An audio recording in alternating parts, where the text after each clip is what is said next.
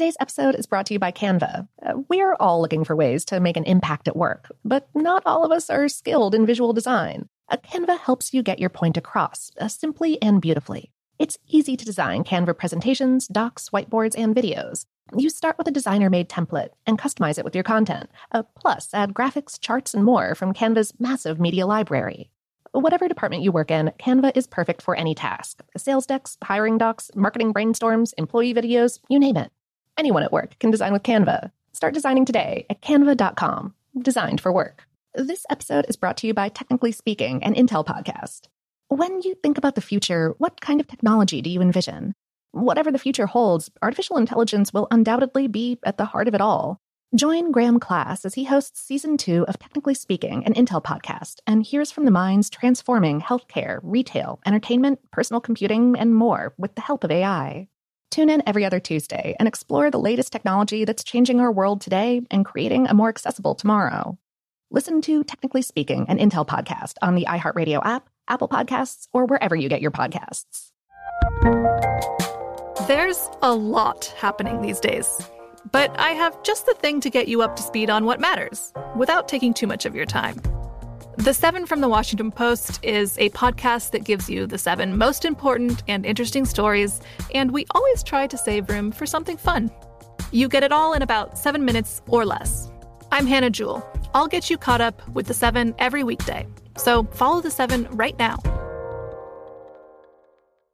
What's up? This your boy Lil Duval, and check out my podcast, Conversations with Unc, on the Black Effect Podcast Network. Each and every Tuesday, Conversations with Unc podcast feature casuals and in-depth talk about ebbs and flows of life and the pursuit of happiness. Unlike my work on stage, I tap into a more serious and sensitive side to give life advice and simply offer words of encouragement, yet remind folks to never forget to laugh. Every Tuesday, listen to Conversation with Unc, hosted by Lil Duval on the Black Effect Podcast Network, iHeartRadio app, or wherever you get your podcasts presented by AT&T. Connecting changes everything.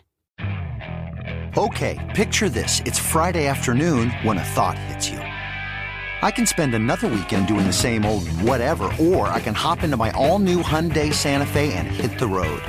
With available HTRAC all-wheel drive and three-row seating, my whole family can head deep into the wild. Conquer the weekend in the all-new Hyundai Santa Fe. Visit HyundaiUSA.com or call 562 for more details. Hyundai, there's joy in every journey. Welcome to Brain Stuff from How Stuff Works. Hey, Brain Stuff, Lauren Vogelbaum here. You're 17 minutes into an interview for your dream job, and you are, as they say, crushing it. They ask the usual questions about skills and experience, and you come across as confident, but not overconfident. You even get a few laughs about a story about a jammed copier. But now comes the moment you dread. So, how much did you make at your last job? Do you try to parry the question or just give in and cough up the dollar amount, knowing full well that you were underpaid in your last job and that it will likely haunt you into the new job as well?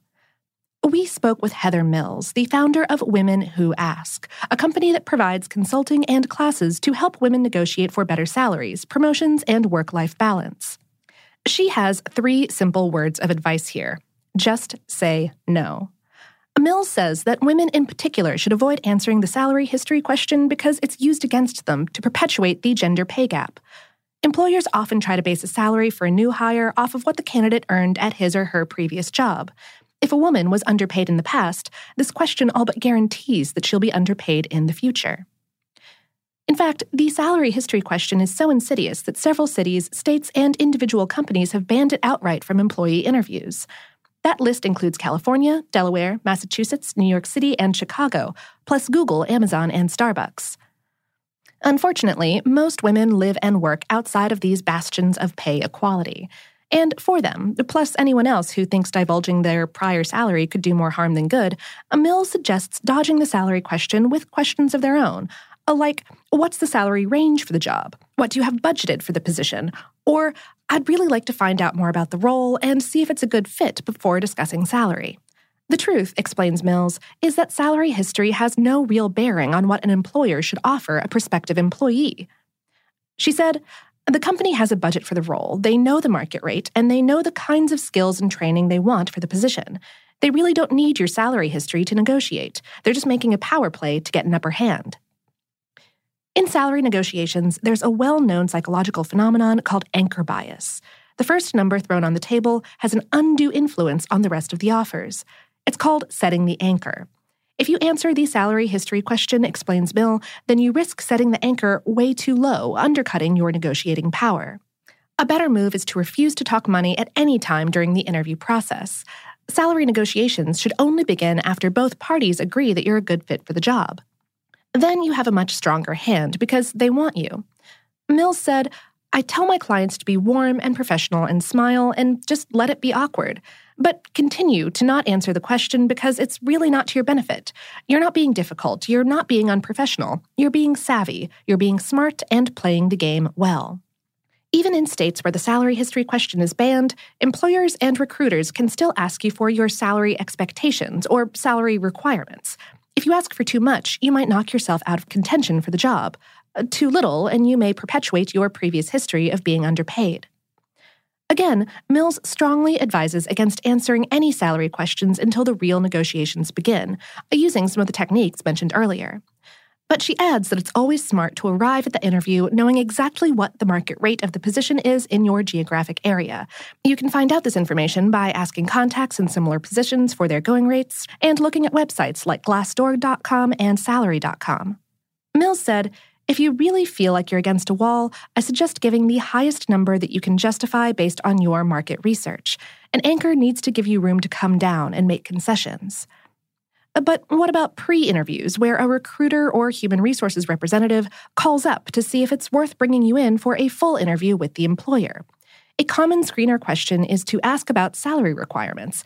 Is it okay to dodge the question even then? Well, yes. A Mill said no good can come from giving a number during the pre interview stage. You should ask what they've budgeted for the position, and they should tell you. If they keep pressuring you to give your salary history or salary requirements, then they are trying to get a bargain, and that's a red flag for what you might be dealing with going forward in the employment relationship.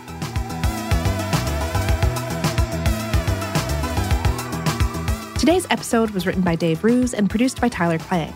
For more on this and lots of other working topics, visit our home planet, howstuffworks.com.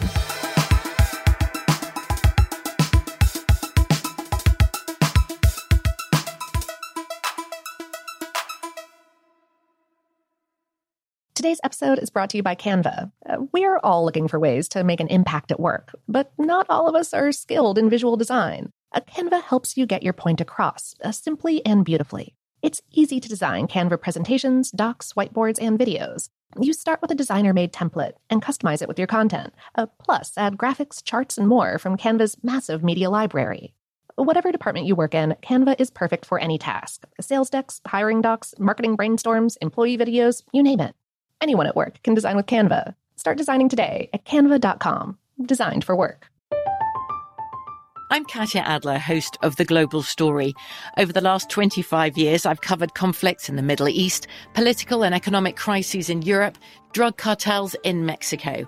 Now I'm covering the stories behind the news all over the world in conversation with those who break it. Join me Monday to Friday to find out what's happening, why, and what it all means. Follow The Global Story from the BBC wherever you listen to podcasts.